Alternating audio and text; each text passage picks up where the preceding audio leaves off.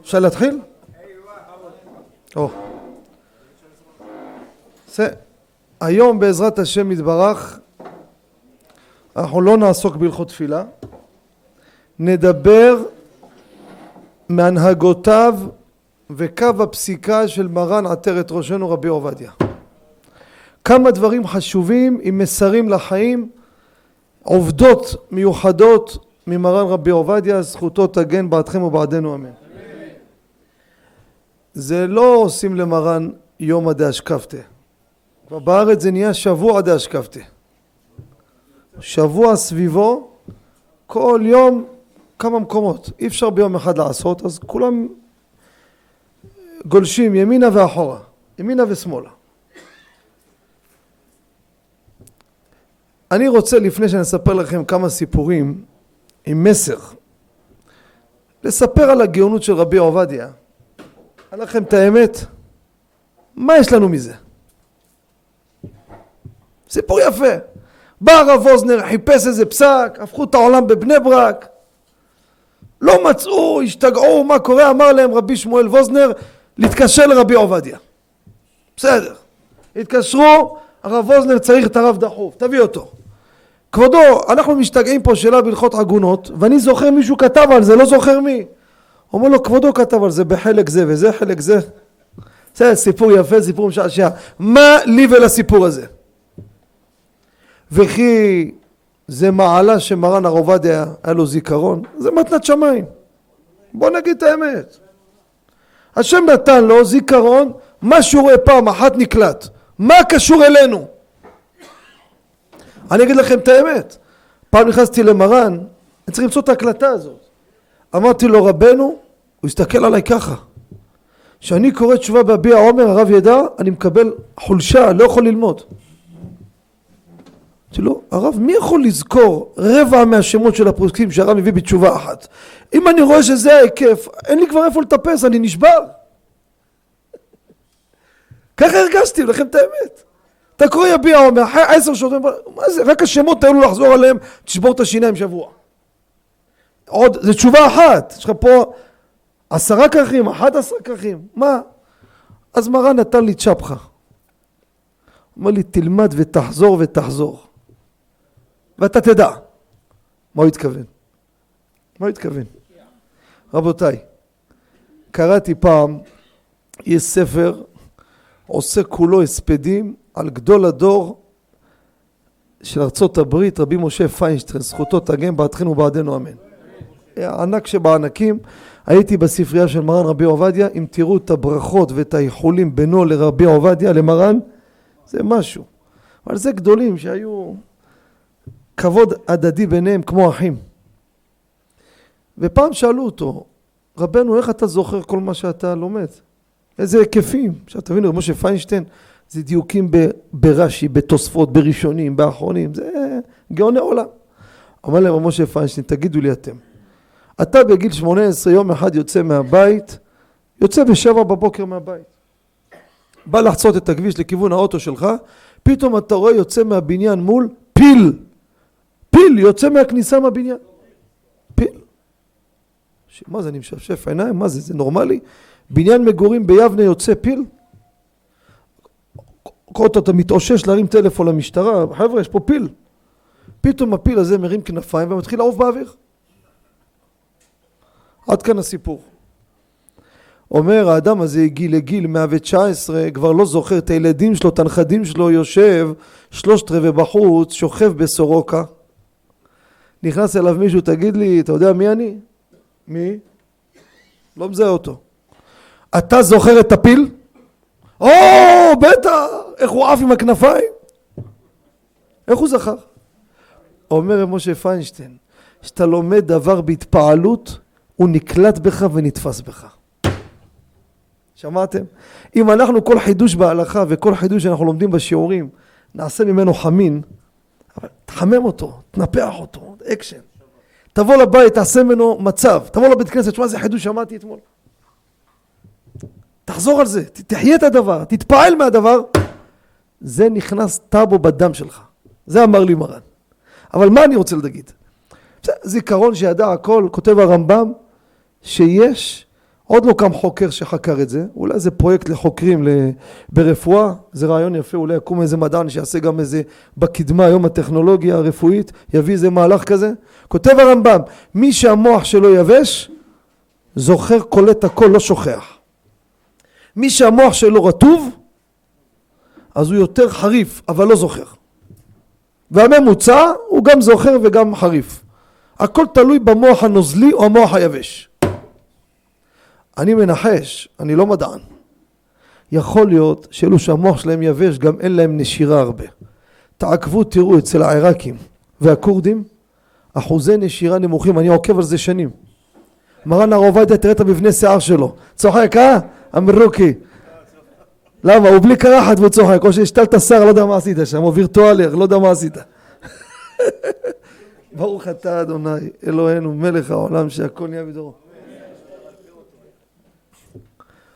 המאיר, מה אתה משתעשע פה? לכן תראו כל הבנקאים היום, תעקבו תראו, מי הם? עיראקים וכורדים. למה? המועלם, אנשי מספרים אתם. זה מהנדס זה. טובים בחשבון. טובים בחשבון, למה? הם... נקלט, הכל רץ כבר. נחזור לענייננו. אז מה אנחנו לומדים? בסדר, זה אמרתי. אדם, ש... גדול הדור ידע הרבה תורה, בסדר. אבל מה אנחנו לוקחים לנו רבותיי? תשמעו טוב מה אני אומר לכם. זה דבר שלקח לי שנים ללמוד אותו. וזכינו להבין את זה עוד ככה בתחילת הדרך בחיי מרן. ואמרתי את זה במקומות שהציבור פה ברוך השם כולם פה עם אמונת חכמים. גדלנו על אמונת חכמים. אבל אתם יודעים מרן רבי עובדיה כמה מלחמות כל חייו היה רק לוחמים בו.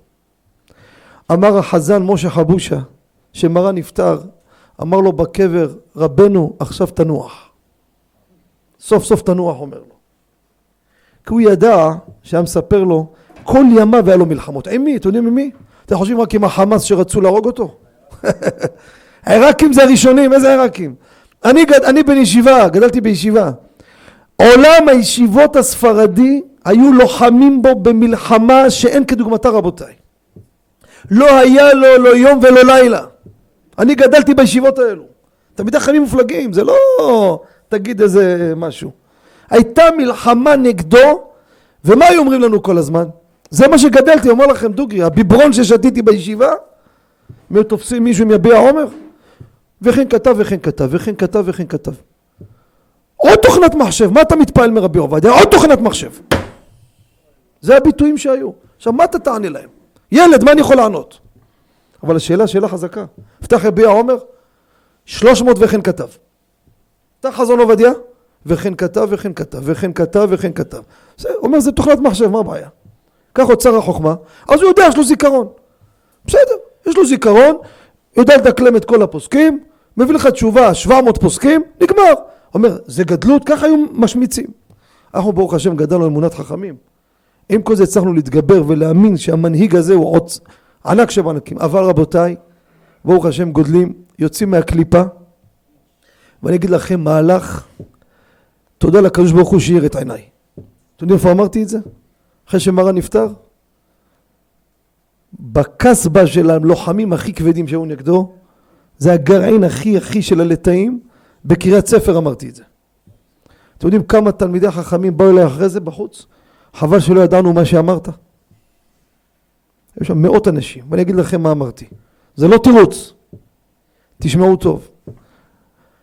העוצמה הענקית של מרן עטרת ראשנו רבי עובדיה, זה הענק הזה, הענק שבענקים, שלא היה דבר אחד שנעלם לו מהעין. אחד שישב למד מסכת 100-150 פעם, גמרות, ראשונים, הכל. תשמעו טוב. תעברו על כל הספרים שלו. מעל חמישים ספרים. אני אמרתי ככה, בעזות אני אומר את זה. באומץ. מי שיביא לי חידוש עובדיה כותב בהלכה, אני נותן לו עכשיו סט, נותן לו מתנה אלף שקל. אני לומד בספרים שלו שנים, עוד לא ראיתי פעם אחת חידוש של רבי עובדיה. דוגרי אני אומר לכם. מה זה חידוש? תגיד חידוש, תפתח את הרב אוירבך, כל דף אתה רואה, נראה לעניות דעתי, כך וכך. אה, הבאת מהלך. פתחו הליכות שלמה, ספר מפוצץ בחידושים. תפתחו את הבן איש חי, תפתחו את משה פיינשטיין, תראו כל הרבנים כולם, תראו חכם בן ציון אבא שאול, קחו אור לציון, כל סעיף חידוש, נראה לו. רבי עובדיה, לא תמצא את זה, אתם יודעים למה? בואו אני אגיד לכם את הסוד. לקח לי שנים ללמוד את זה. הענק שבענקים הזה שכל התורה הייתה פרוסה לפניו. הייתה לו ענווה שאני לא מבין איך אפשר להגיע בין אנוש לענווה כזאת. הוא לא יחדש חידוש. יש לו חידושים.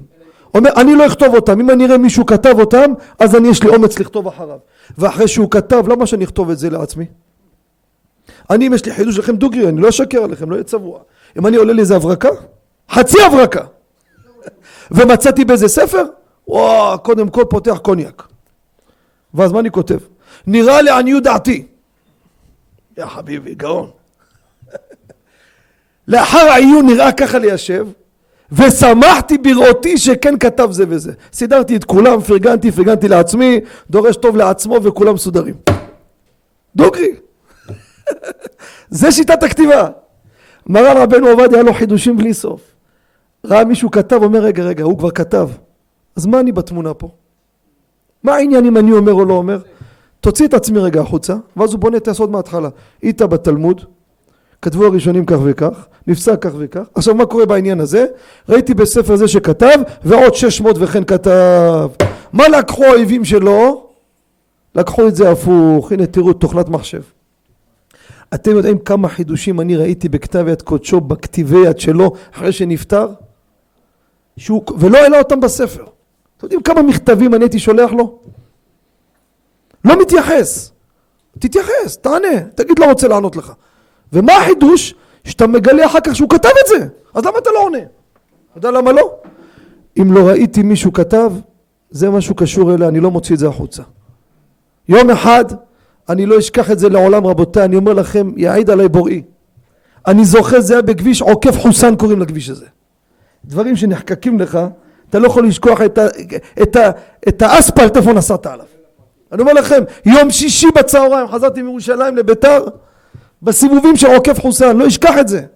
הרמתי טלפון יום שישי, היה איתו, לומד איתו בבית, נמצא איתו ביחד, רבי שלטיאל עמר, תמיד חכם. אמרתי לו, תשמע, כי בא מועד סוכות, גמרתי אותו.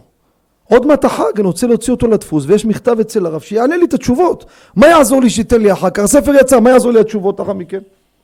תעשה לי טובה, אני עד יום ראשון, אם הרב לא משיב, לצערי אני מדפיס את הספר. אחר כך הביא לי מכתב, מה אני אעשה איתו? ניגש למרן, אומר לו הרב זה חוטה רוצה להוציא, והוא מחכה לתשובה מהרב. מה מרן עונה לו? הייתי בהלם. הוא אומר לו, תגיד לחוטה, בשאלה הזאתי, שיביא מישהו שכתב על זה ואני אחריו. אמרתי לו, תגיד לו שפלוני מחולון, ידעתי מי כתב כבר, אבל מי כתב? איזה אברך מחולון שיש לו הסכמה של הרב עובדיה על הספר. והוא לא הביא מקורות, אמר גם נראה לי עניות דעתי. נראה לי עשירות דעתי. אז אמרתי לו, הוא כתב, מה אומר לי? מצוין, תגיד מי זה, הרב רוצה את זה. אם מישהו כתב הוא אחריו. אתן לכם עוד דוגמה. למדנו פה הלכות בורר כמה זמן? או-הו. אני עכשיו בשבת, יש לי פה צלוחית של בוטנים עם קליפות. רבי ישראל, כבודו, הזמנתי אותך אצלי שבת, כבוד מלכים שאתה בא אצלי. עכשיו, אני יודע שאתה אומר לי, תראה, אני בוטנים לא יאכל. נגיד. עכשיו, לא נעים לשים אותך בשולחן, מה אני אגיש לך? כי בא מועד, כי בוא שבת, צריך קצת פיצוחים על השולחן. אני רוצה לשים לך צלחת בוטנים, לא בשביל שתאכל, אלא בשביל מה? בשביל הכבוד. אני רוצה לברור את הבוטנים מהקליפות בשביל לשים לפניך בשבת, להתכבד, לכבד אותך, לא בשביל שתאכל. האם מותר לברור בשבת אוכל מתוך פסולת לאלתר, לצורך מה? כבוד. בשביל כבוד צריך לעבוד, אתם יודעים. כל הפוסקים רבותיי, ספרדים ואשכנזים, מחמירים ומקלים, התירו בשבת לברור לצורך כבוד. לא יאכל, אומר לך לא אוכל. אז למה אתה בורר לו? לא נעים, יושב השולחן ריק? מי היחיד שלא מוכן להתיר? זה שכוחא דהיתר יש לו מספר אחד? מרן רבי עובדיה. למה כבודו לא מתיר? אומר מחילה, כל מה שהם כתבו זה סברה, אף אחד לא הביא מקור. סברות מחר יפילו אותם, ההלכה הזאת תצטרך ליפול, הכשלנו את הרבים, לא כותב ככה. אני לא מתיר את זה. חוזרים לאותו מהלך. ומידה שאדם מודד כך מודדים לו, כך כותב רבי עובדיה באחד ההקדמות. היו אנשים, אני אומר לכם, שמרן לא היה מדבר איתם, היה מלחמה איתם שנים. בספר מזכיר אותם. למה אתה מזכיר אותו? הרי אתה רב איתו כל הזמן, אתה לא יכול לדבר איתו בכלל. אומר תורה? מה, תורה זה, ש... זה משהו שלי או שלו? אני אומר לכם דוגרי, אספר לכם. כשהוצאתי את הקיבה מועד הייתי מקבל התקפות מבית. למה אתה מזכיר את פלוני? אתה יודע שהוא נגד מרן? לכם את האמת. לא אגיד מי. אומרים תקשיבו טוב, שמרן יגיד לי את זה.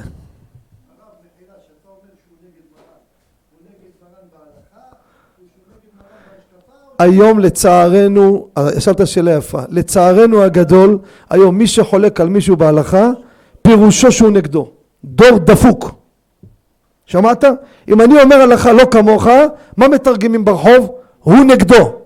לא יודעים להבחין בין ההתייחסות, מחלוקת, הלכתית, בהסתכלות בהלכה, אז אני לא מסכים איתך, ואתה אל תסכים איתי, נשאר ידידי, מה קרה?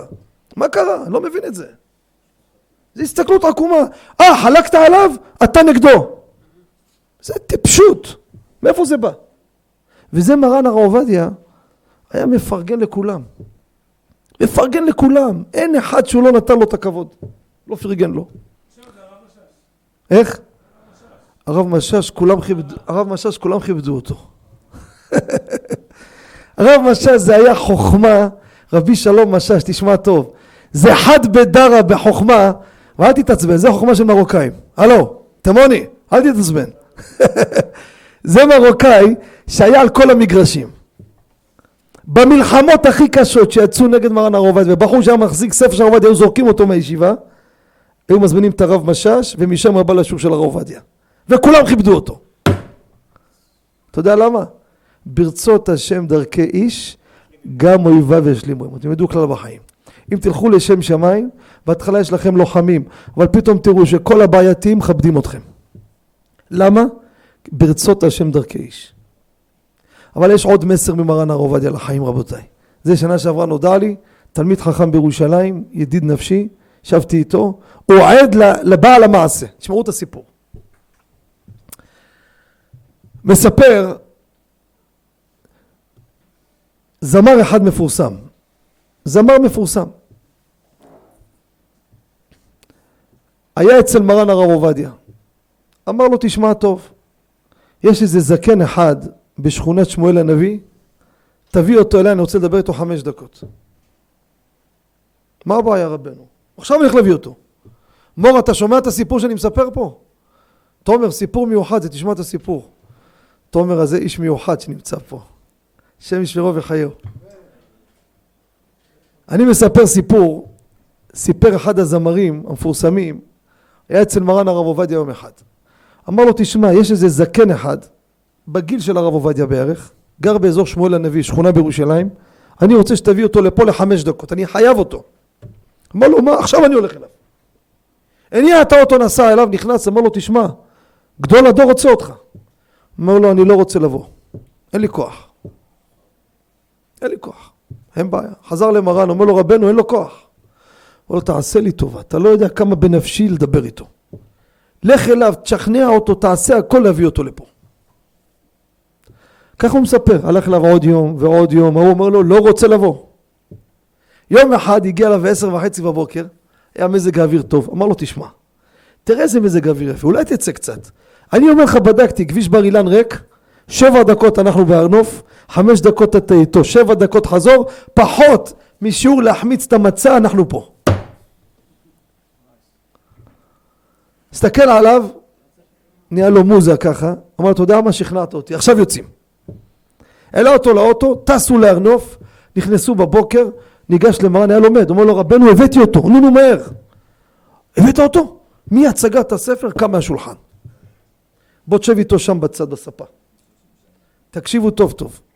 מרן הרב עובדיה יושב עם הזקן הזה, וזה יושב בצד ומסריט את זה, הוא אומר לי זה מתועד בווידאו. אומר לו, אתה זוכר אותי? אומר לו, ידוע שלמדנו ביחד בכיתה א', כיתה ב', כיתה ג', היה תלמוד תורה, בניין ציון, ואתה זוכר את הכל, את המלמדים, אתה זוכר את הרבנים, אתה זוכר את החברים. אומר לו, זה עלי רחמו הלך לעולמו, זה הלך, זה הלך, אתם יודעים כבר, רובם כבר לא פה. בוא תגיד לי, אתה זוכר יום אחד מה עשיתם לי כל הכיתה? לא, מה עשינו לך? תזכיר לי. הוא לא, תיזכר, תיזכר, ככה אומר לו, תיזכר. עכשיו הוא נזכר באמת, התבייש, אמר לו, הוא צבט אותו, אמר לו, איפה הבאת אותי? לא רצה להגיד, אמר לו, אני אזכיר לך. יום אחד החלטתם כל הכיתה, אחרי השיעור בהפסקה, עושים משחק כדורגל. מחלקים את הכיתה לשתי קבוצות, ועושים קבוצה נגד קבוצה. משחק כדורגל. ואני הודעתי לכם שאני בהפסקה לא משתתף. אני רוצה ללמוד גמרא, לא רוצה לשחק כדורגל. מה החליטו כולם? אנחנו נחנך את עובדיה הזה. ההפסקה הזאת רבותיי, עושים מעובדיה כדורגל. לקחתם אותי וזרקתם אותי מאחד לשני וכל אחד מושך מפה, מושך מפה, לזרוק אותי לשער. ההוא מסכן לא יודע איפה לקבור את עצמו. הוא אומר בטח אני זוכר, לא שוכח את זה לעולם. כיתה שלמה לקחו את עובדיה הקטן ועשו ממנו כדור. אומר אתה יודע כמה עשרות שנים זה יושב לי בבטן? אני מחלתי לכם, אבל רציתי שאחד מכם להביא אותו לפה ולהגיד לו משהו אחד. ובזה אני מסיים איתך. תראו מה יצא ממי שהתנגד לשחק ומה יצא מכם.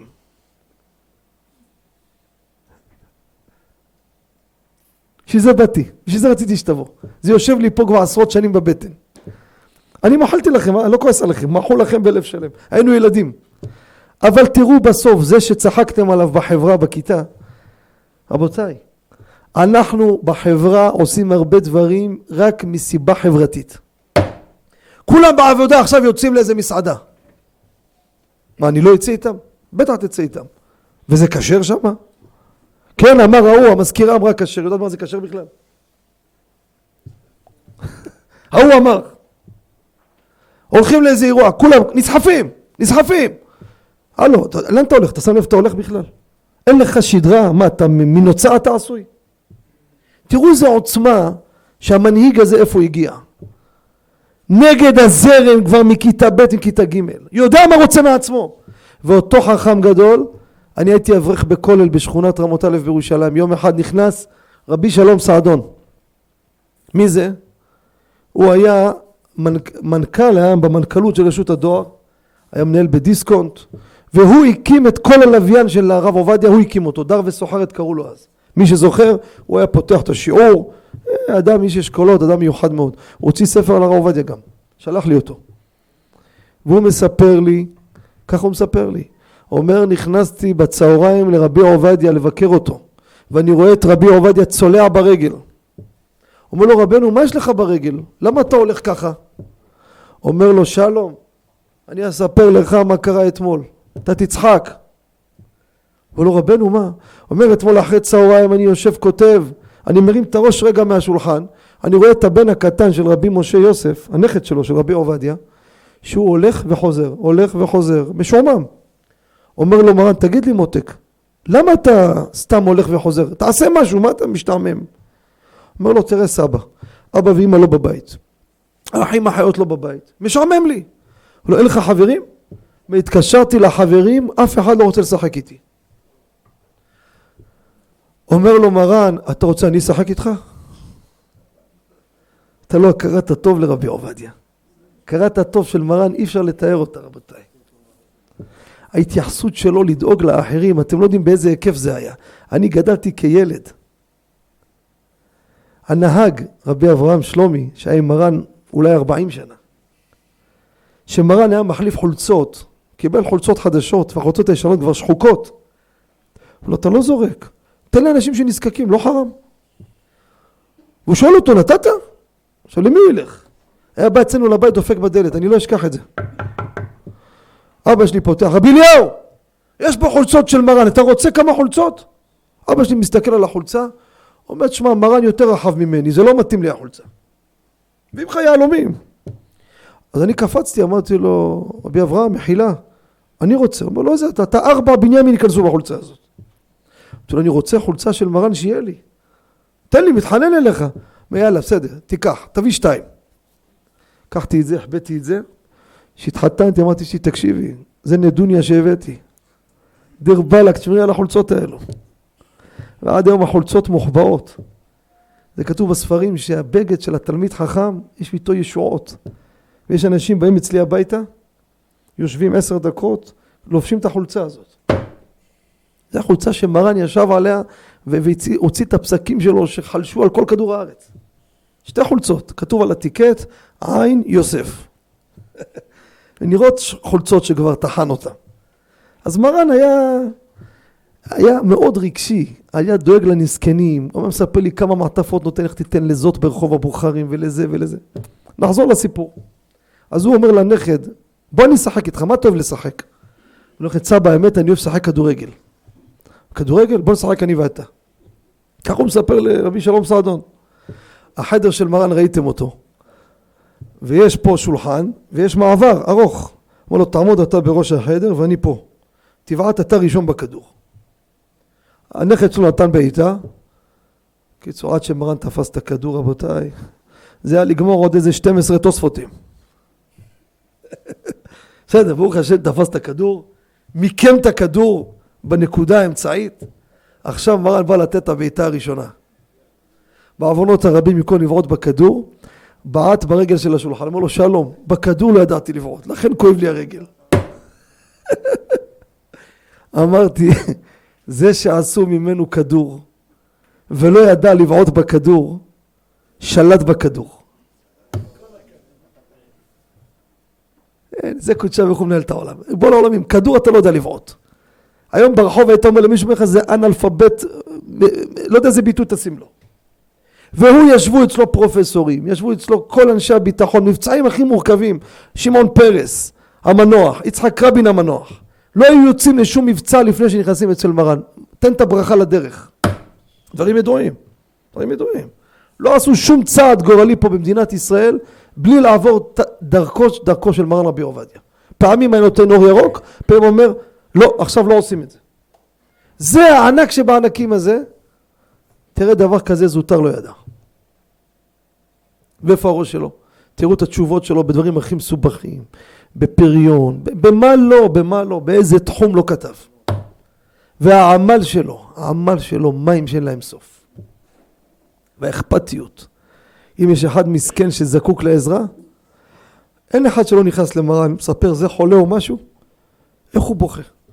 אשתי לא תקור פעמיים צרה, הייתה חולה. תקופה, תקופה לא הרגישה טוב, ממש הבית היה מאוד על גלגלים כמו שאני אומר, אני אומר את זה בעדינות. תקופה לא פשוטה עברתי, שלא תקום פעמיים צרה.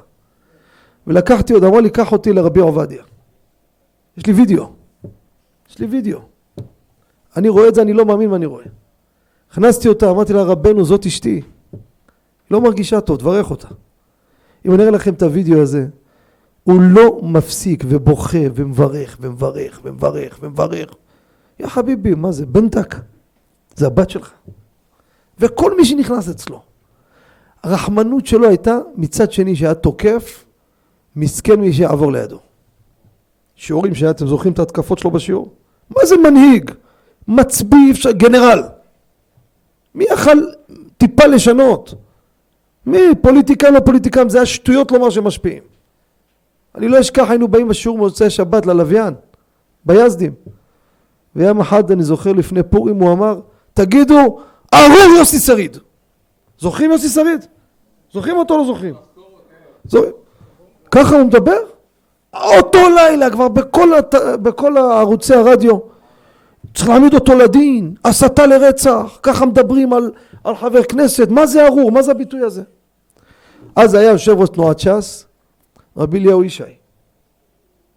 העלו אותו בגלי צה"ל, רשת ב', אתם יודעים. מה יכול לתרץ? אומר, תקשיבו, דיברתי עם הרב, שבוע הבא תהיה הבהרה למה שהוא אמר. הבהרה. נו, שבוע מתח, בוא נראה איך הוא ירד מהעץ. יגיד, טעיתי? בוא נראה. היינו שם מוצאי שבת רבותיי, אני לא אשכח את זה לעולם. ישבנו שם, והוא יושב ליד מרן, והרב מוסר שיעור רגיל. נגמר השיעור, רבי חיים הקשה אומר. אני אגיד לכם יותר מזה, אני לא אגיד איזה מקום, לא אפגע באף אחד. הייתי באיזה מקום בארץ. הייתי לאיזה עניין, באתי. מספר לי מישהו שפגשתי אותו שם, אתה יודע שרבי עובדיה עוד מעט צריך להגיע פה באיזה מגרש? אמרתי לו, ככה?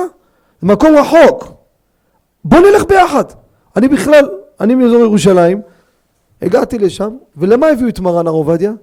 בשביל שהוא ידבר על איזה פלוני שיקבל איזה תפקיד. ומרן לא רצה אותו. ושיגעו אותו, אמר שיגעו אותי, אני אחנך אתכם מי ישגע את מי, בואו תראו.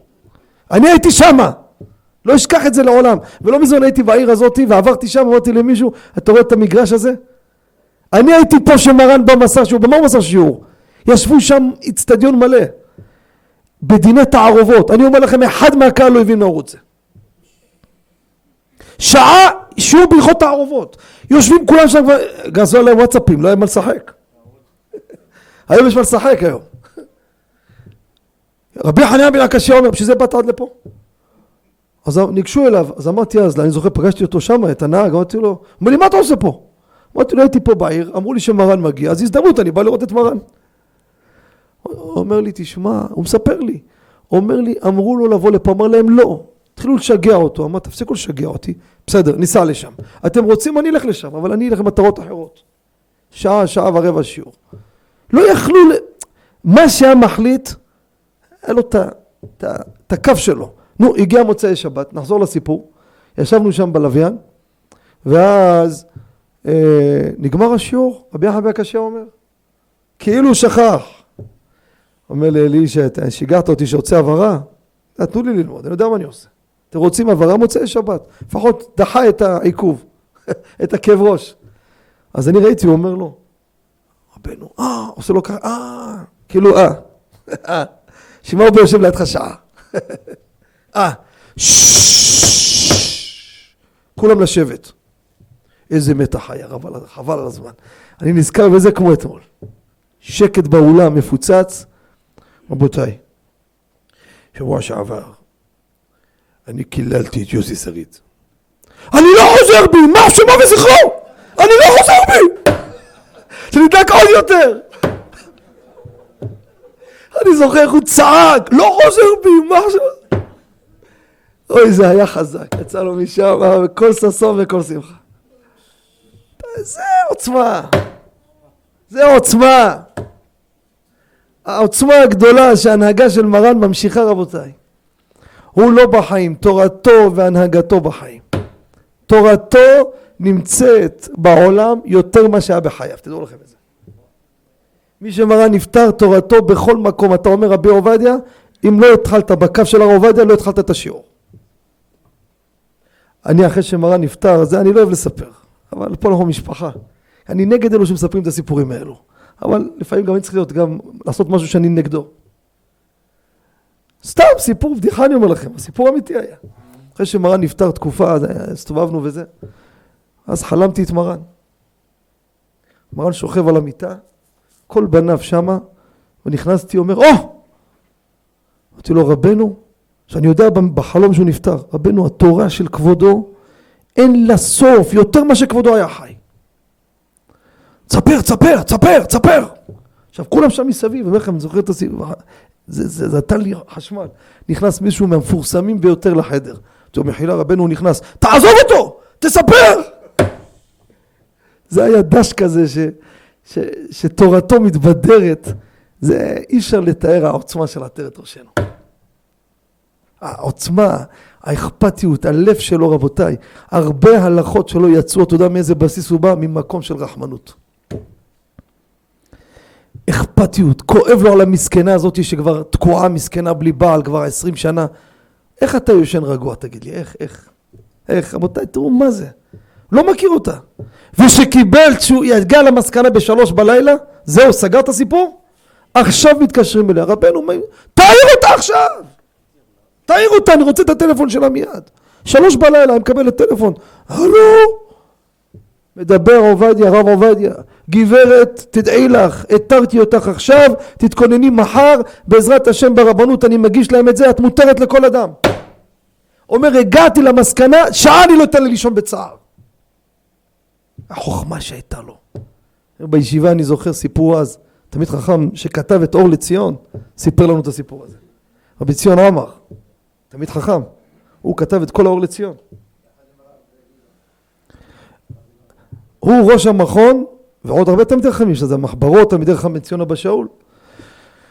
הוא סיפר שיום אחד הגיע איזה מישהי אחת לרבנות ירושלים, למועצה הדתית, רוצה להתחתן. איזה אחת, איך אומרים, אפריתה. קלפטה. גברת, כן, מה את רוצה? רוצה להתחתן. כן, מה הרקע שלך? רווקה, שהיא באה מחוץ לארץ. ותוך כדי התחקיר היה שם קצת אה, גמגום במילים, זאתי לא רווקה.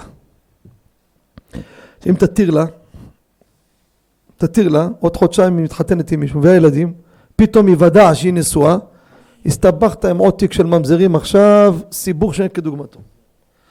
ההוא הפקיד במועצה הדתית, במחלקת נישואין, אמר, מה אני עושה איתה, ריבון עולמים? אני לא יכול להגיד לה לא, לא יכול להגיד לה כן. מה אני שובר את הראש? יש את הרב הראשי לישראל, רבי עובדיה יוסף. הוא יושב על הכל, שיקח את התיק הזה, מה אני צריך את הצורות האלו? גברת, את צריכה היתר מהראשון לציון רבי עובדיה יוסף, נקודה. איפה הוא? לכי להיכל שלמה, שם הוא יושב, קינג ג'ורג'. רחוב קינג ג'ורג' בירושלים. מיד הרים טלפון, דאג להגיע לרב, אמר לו רבנו תשמע, אני מריח לפי הדיבור איתה שזאתי נמצאת עם איזה בעל. כנראה נפרדו, לא נותן לה גט, והיא רוצה להתחתן, עושה עלינו סיבוב. אז רבנו תיקח בחשבון, אתה נותן לה היתר זה אחריותך. אם מחר בעלה יבוא ויביא את הכתובה ויביא את העדים, אכלנו אותה. כל ילדים ממזרים. לא שלח אותה אליי.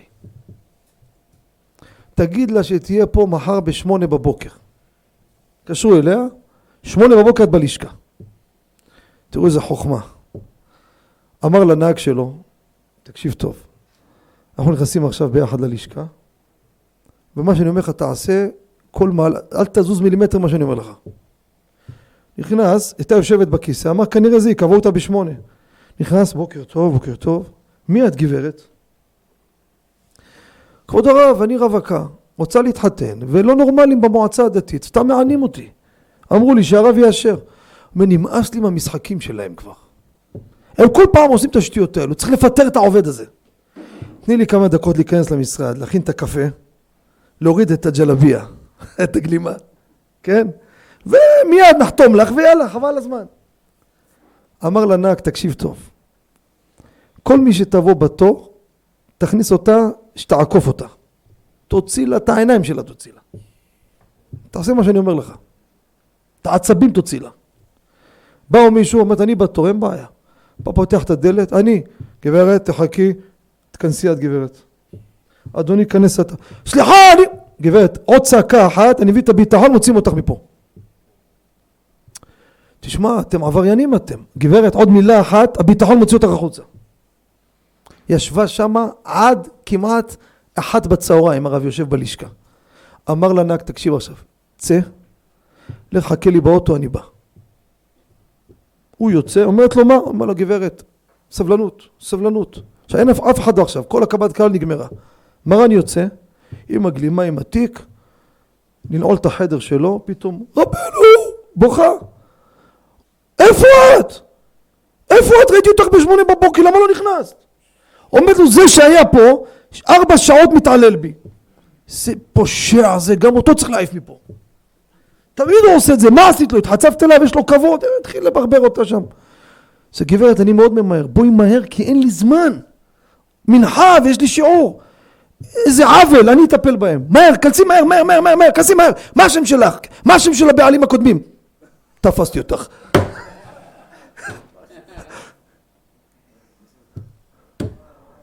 הזכרתם את רבי שלום משאש. זה מישהו מבפנים סיפר לנו. שהייתה גם איזה מרוקאית אחת שגם עשתה איזה תרגיל והייתה נשואה ורצתה להתחתן רבי שלום משאש אמר לכולם תביאו לי אותה תראו מה זירת שמיים נכנסה לחדר מה תסגרו לא נעל את הדלת שלא יהיה חוט כן סגור ואנשים באים מחוץ לדלת אפשר לפתוח ו... אומר כך אומר לה לא סליחה זה היה רבי יהושע ממן נזכרתי הוא היה בדין פתח תקווה הוא אומר לה ביני ובינך ביני ובינך מה היה שם? אומרת לו, כבוד הרב, בעלי הזה מתעלל בי, לא רצה לתת לי גט, אני רוצה להתחתן.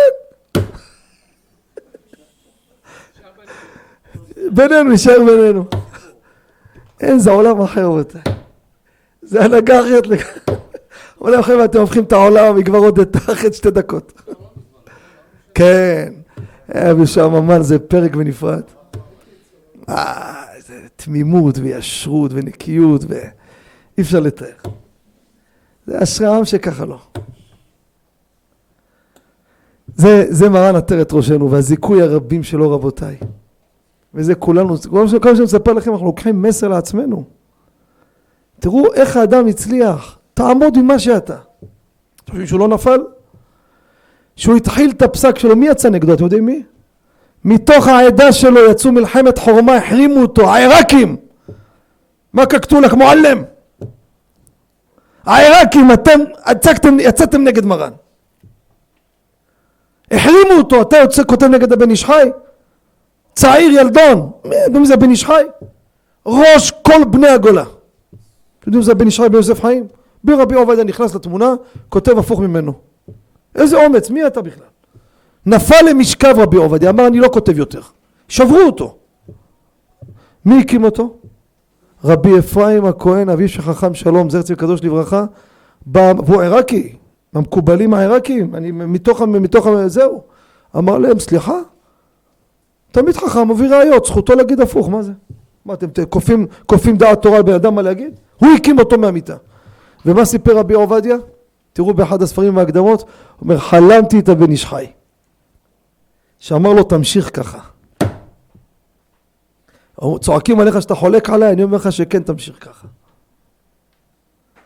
וכל צעד רבותיי, מלחמות ומלחמות, וצריך לדעת לעמוד בפרץ. מלחמות זה לא רק אנשים שנגדנו, יש לך ניסיונות במקום העבודה שלך, יש לך קשיים, אתה מרגיש שפה במקום הזה אתה לא יכול להתמודד, תפוס את הרגליים ותברח. למה אתה נופל כמו נוצה? זה לכם כתוב בספרים שאדם שהתבע לפעמים על עבירות שעשה לא על עצם העבירה. למה הגעת לשם?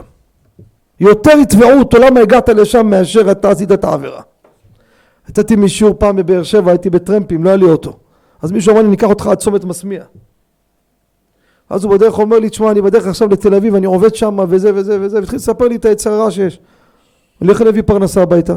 אמרתי לו, מה זה להביא פרנסה? אם אתה נופל שם, לך תעבוד בסופר, תארוז חמוצים, מה זה מתאים פרנסה? פרנסה זה מעל הכל. ואם אתה חלילה נכשל בדברים ונופל, מה שווה כל העולם הזה? אתה רוצה לצאת מן העולם הזה והשארת כסף ומה, גיהני גינם, תאבד את עולמך, את כל הנצח שלך? אדם צריך לדעת איפה הוא נמצא. לא, לא ללכת כמו איזה... ככה איזה קרטון במים, איפה הזרם מוביל הוא הולך אותו. מה זה הדבר הזה? אתה רואה פה קשיים, תחתוך תגמור, תהיה גבר. היום הלכתי מסרתי שיעור בישיבה לבחורים חרדים שנשרו. אני יוצא עם כל הצוות, דיברנו שם עם הבחורים, התפללנו שם בצהריים וזה. ואז ראש המנהל של הצוות אומר לי, תשמעו טוב, אומר אני הייתי שחקן כדורגל בכיר בבאר שבע, יש קבוצה בבאר שבע. אומר שאני שמעתי את הרבנים, איפה? והגעתי למסקנה שאם אני לא אצא נגד הזרם, אני לא אשנה את החיים שלי אף פעם, אותו יום חתכתי. אמרו לי, אתה משוגע? איפה הגעת? ועד היום אני מודה להשם שניצלתי מאיפה שהייתי, הייתי במדרון חלקלק, רץ עם הזרם בלי לחשוב לאיפה. רבותיי, אין מה לעשות. אנחנו בשר ודם, יש לך התמודדות בעבודה שלך במקומות שאתה מתמודד, תפוס את הרגליים ותברח. מי שמכיר אותי יודע שערך פרנסה זה הערך הכי עליון בעיניי.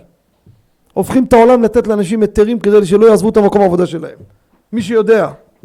אבל אומר הרמב"ם יש דברים שצריך להתרחק מהם, שילך לחפש, יפסיד פרנסתו. ייחוד. אתה יושב במקום עם אישה, אתה מתייחד איתה, זה מותר, זה אסור. אבל אני צריך פרנסה, מה אני אעשה? שלא יהיה לך פרנסה. בוא נדבר הכי חריף שיש. חפש עבודה אחרת. עד שאני אחפש, מה זה עד שתחפש? אתה יכול ליפול בבאר שחת. יהודי אחד בחדרה, אני הייתי עושה שם שיעור סדרה, אמר לי, תשמע, אני בבעיה רצינית, אני בעבודה, נמצאת מישהי איתי בעבודה, מה עושים? תקשיב, אני מבין, אתה צריך פרנסה, יש לך משכנתה, תן לי, תן לי לשבת על הסוגיה. ישבתי כמה ימים, יצאתי מדעתי. עד שהפכתי את העולם, נאלצתי להגיד לו בכובד ראש, עם דמעות, צר לי לומר לך, ליבי כאוב, תעזוב את העבודה. מה? תשמע, אני לא שולף לך תשובה. רציתי להפוך את העולם להביא פתרונות, לא הולך שום דבר. לא הולך. אסור לך להיות שם. מה אני אעשה? מה תעשה? תצא, תחפש מה שיהיה, בעולם ישלח. ואם החליט לא לשלוח, אז הוא מנסה אותך, מה תעשה? מה, וכי מי ששלח לו, בסוף הוא כן מסודר, אנשים עובדים והם בחובות בלי סוף. מה, ואם נתן לך, אתה חושב, עשר אלף שקל, זה אומר שיש לך פרנסה? שאנשים מסכנים עבדו עשרים שנה, אפצ'י אחד איבדו את כל מה שיש להם. טעות אחת קטנה, חתם ערבות למישהו, בא הבנק התעלק עליו, מכרו לו את הדירה, מכרו לו את הכל, נשאר עירום ועריה. מכירים סיפורים או לא מכירים? אז מה אתה, אתה יכול לנהל את הבורא יתברך, יש עצה ועת נגד השם, כך בורא עולם החליט, זה המקום וזה התיקון שלך וזה הכל, נכון רבי גבריאל או לא? אני הייתי אצל רבי גבריאל בשדרות לפני כמה שבועות, נעשה לך פרסומת, נכנסנו לחנות שלו, מה אומר לי? אומר לי עד לפני כמה שבועות רבותיי היה פה תנועה רצינית, פירט לי כמה בקופה אומר לאחרונה פתחו שתיים לידו, מעל חמישים אחוז ירד. אבל הוא חזק בלי עין הרע. הוא אומר ברוך השם, זה היעד שלי, זה המקום שלי, ככה בורא החליט, ויהיה ברכה עם המעט הזה בעזרת השם. תביא גם עשרים אלף שקל, אין בהם ברכה לשום דבר. יש אנשים, אומר לך איזה משכורת הוא מכניס והוא אשתו מכניסה, אז אתה אומר לו, אז אם ככה, למה אתה צריך יותר? אומר, אתה לא תאמין לי, מינוס בבנק כל הזמן. אתה לא נוסע על מרצדס, איך יכול להיות? לא, אין הסבר, אני אומר לכם, אין הסבר. אין הסבר, אני אומר לכם, אני כל דבר יכול, מנסה להבין ומבין ברוך השם. יש דברים שאין לי הסבר, תסביר לי אותו, אתה חושב, תסביר לי עכשיו, לוגית, תסביר לי בשכל איך זה עובד. וצד שני אתה רואה איזה אחד, לא יודע מה זה מינוס, ובלי הנאה יש לו ילדים פי ארבע מההוא, וברוך השם לא חסר לו כלום, ויש לו ברכה והכל מתקתק, אז הוא לא חי עם ארבע רכבים בבית. אז מה קרה? אבל אנחנו צריכים לדעת מה היעד שלנו. זה עטרת ראשנו רבי עובדיה. היה דבק במטרה, היה לך איתה עד הסוף. מגיל קטן, שיגידו כולם שמשחקים כדורגל, עובדיה היחיד שלא משחק. תגידו, אז מה קרה? צוחק מי שצוחק אחרון. הלכת לאירוע, יושבים כל החברים בעבודה. מה אני אקום איתו לידיים עכשיו? לא נעים, לא נעים. זה לא עובר.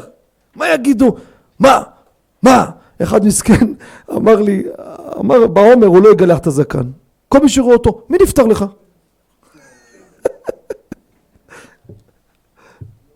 אז בחור ישיבה בישיבה פעם עולה לאוטובוס, אז הנהג שם איזה זמר אחד מדבר דברי תועבה. מה, איך אני אגיד לנהג שידמיך את הרדיו? ניגש, אמר לו, תקשיב. הוא אומר על עצמו, הוא בשנת אבל, ואני לא יכול לשמוע שירים, זה מציק לי, אתה מזכיר לי את אבא שלי. מסכן הנהג אמר לו, זה ככה, סליחה, אני מנמיך. יש דברים שהחברה מקבלת. מה, אתה, אתה לפלף? אתה יודע מה אתה. בסוף תדעו לכם, אלו החזקים שיודעים מה רוצים מעצמם, כולם מעריכים אותם. גם אלו שצחקו עליהם. תשמעו טוב טוב. צחקו עליהם בעבודה, בחברה, בשכנים. מה, נהיית קובוי? נהיית? תתן להם שיצחקו. פתאום, בואנה, זה אדם הכי אפשר לסמוך עליו. למה? הוא יודע מה רוצה מעצמו. הוא לא מדלדל. כל אחד גורר אותו לפה, השני לפה, השלישי לפה, כמו איזה מסכן. כל היום רץ אחרי איזה מישהו. אין לו דעה, אין לו כלום, אין לו שדרה, אין לו שלד ואין לו כלום. אפס, קרטון. זה אנחנו ניקח ממרן עטרת ראשנו. יהי רצון שימליץ טוב בעדכם ובעדנו. ומרן עטרת ראשנו היה לו כוח אדיר, אתם יודעים למה? כי כתוב בספרים שהדיינים שדנים את האנשים זה אותם רבנים שגדלו באותו דור. כי הם מכירים את החולשות ואת הקשיים שלהם. מרן עטרת ראשנו יודע בדיוק מה אנחנו.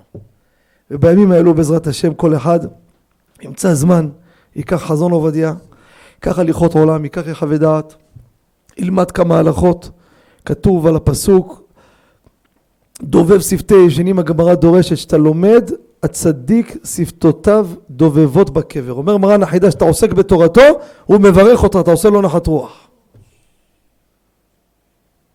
זכינו רבותיי זכינו תזכרו מה אני אומר לכם תזכרו את המשפט הזה אני אומר את זה כבר עשרות פעמים בתשע שנים האלו עוד יגיע דור שאנחנו נהיה זקנים זקנים. והאחרונים שבינינו יעשו להם רעיון תקשורתי בינלאומי. זה היה בדורו של רבי עובדיה.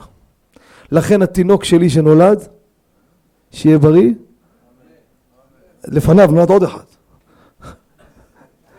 את כל הילדים השארתי בבית, אותו לקחתי ללוויה. אשתי אומרת לי, תגיד, אתה בסדר? הולך להיות שם חצי מיליון, מיליון איש, איפה תשים אותו? עוד אתה רוצה לעמוד, לעמוד מול פורת יוסף. אני אעמיד אותך באיזה סמטה, את לא זזה משם. שיגמר הלוואה, אני בא לוקח אותך משם, וחנינו באגריפס, ואותו לקח, הילדים שאלתי בבית, אני מסוכן, מי יעלמו לי? את הקטן הזה, יונק, הבאתי אותו. אמרתי לי, מה יש לך? אמרתי, מה אני רוצה? אני דואג לו לעתיד שלו. שהוא יהיה בגיל 119, יהיה רעיון מרכזי בכל הרשתות. זה היה בלוויה של רבי עובדיה. אני אומר לכם זקן פה שהיה בדורו של רבי איש חי. לא תשתגעו? אח המועלם. אני הכרתי אחד שהיה בעגלה, בעגלה אז בדורו של רבי יוסף חיים. כולם היו אומרים, תברך אותנו. היו זקנים מדורו של החפץ חיים כבר הלכו, לא נשאר כלום שם. האחרון שבהם היה בגבעת שאול פרשבורג. כל העיתונות החרדית היו מראיינים אותו בסוף ימיו. אתה זכית להיות בדורו של החפץ חיים? זה מושגים. זכינו רבותיי שהיינו בדורו של רבי עובדיה. זה נשמה שבאה מתנה כנראה להציל את העם. כי העם הזה, שעלו פה לארץ, לצערנו כבר הכל כמעט נכחד. והאשכנזים, הם שמרו על עצמם. הקימו את הישיבות שלהם, מי שנפל שם נפל. מי שלא, תראו, הישיבות, הכל. אבל מי את הציבור הספרדי הציל? יחיד, רבותיי. מרן עטרת ראשנו. עיר וכפר ומושב, עיר ועיר, עיר ועיר, הפך את כל העולם. כל הרבנים שיש שם שאתם מכירים, כולם תלמידי תלמידי תלמידיו. אחד!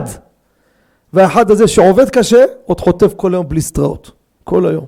תוקפים אותו מישיבות הספרדים, תוקפים אותו מאשכנזים, תוקפים אותו מזה, תוקפים אותו מזה, לך תילחם עם זה, ואתה מה אתה עושה? אתה מקים פה עם שלם, מחיה אותו.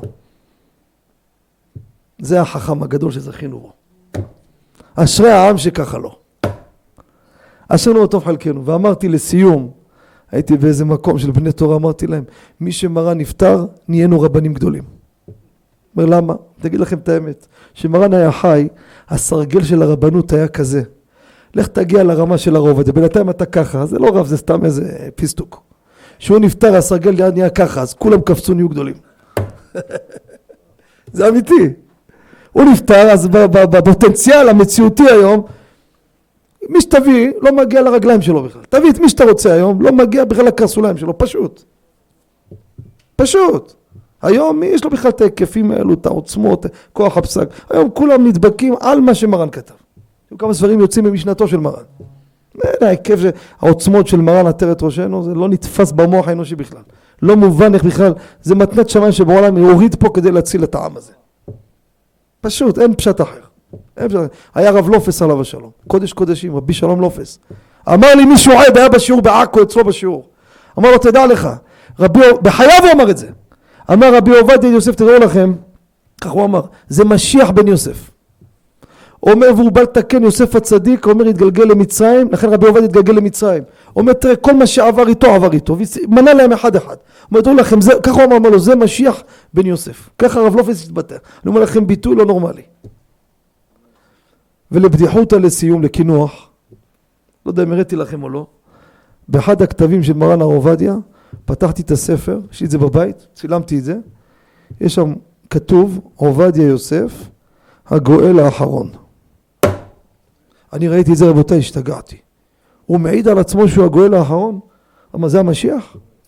אמרתי קודם כל לפני שאני מפרסם את זה, אני פותח מפעל לכיפות. יחי אדוננו מורנו ורבנו עובדיה יוסף לעולם ועד. ויש לי הרבה קלנטים יותר מהחבדניקים. נכון או לא? סיפור חזק או לא? אני אראה לכם כתב יד שלו. עובדיה יוסף הגואל האחרון. אבל מה העוקץ? הוא הלך קנה מאיזה סוחר ספרים בצפת, איזה ספר עתיק של איזה שאי אפשר להשיג אותו. אז הוא כתב שהוא הגואל האחרון של הספר הזה. תראו איפה אפשר להגיע. הבאתם 400 עובדים. ברוך אדוני לעולם, אמן ואמן. הקשה אומר, רצה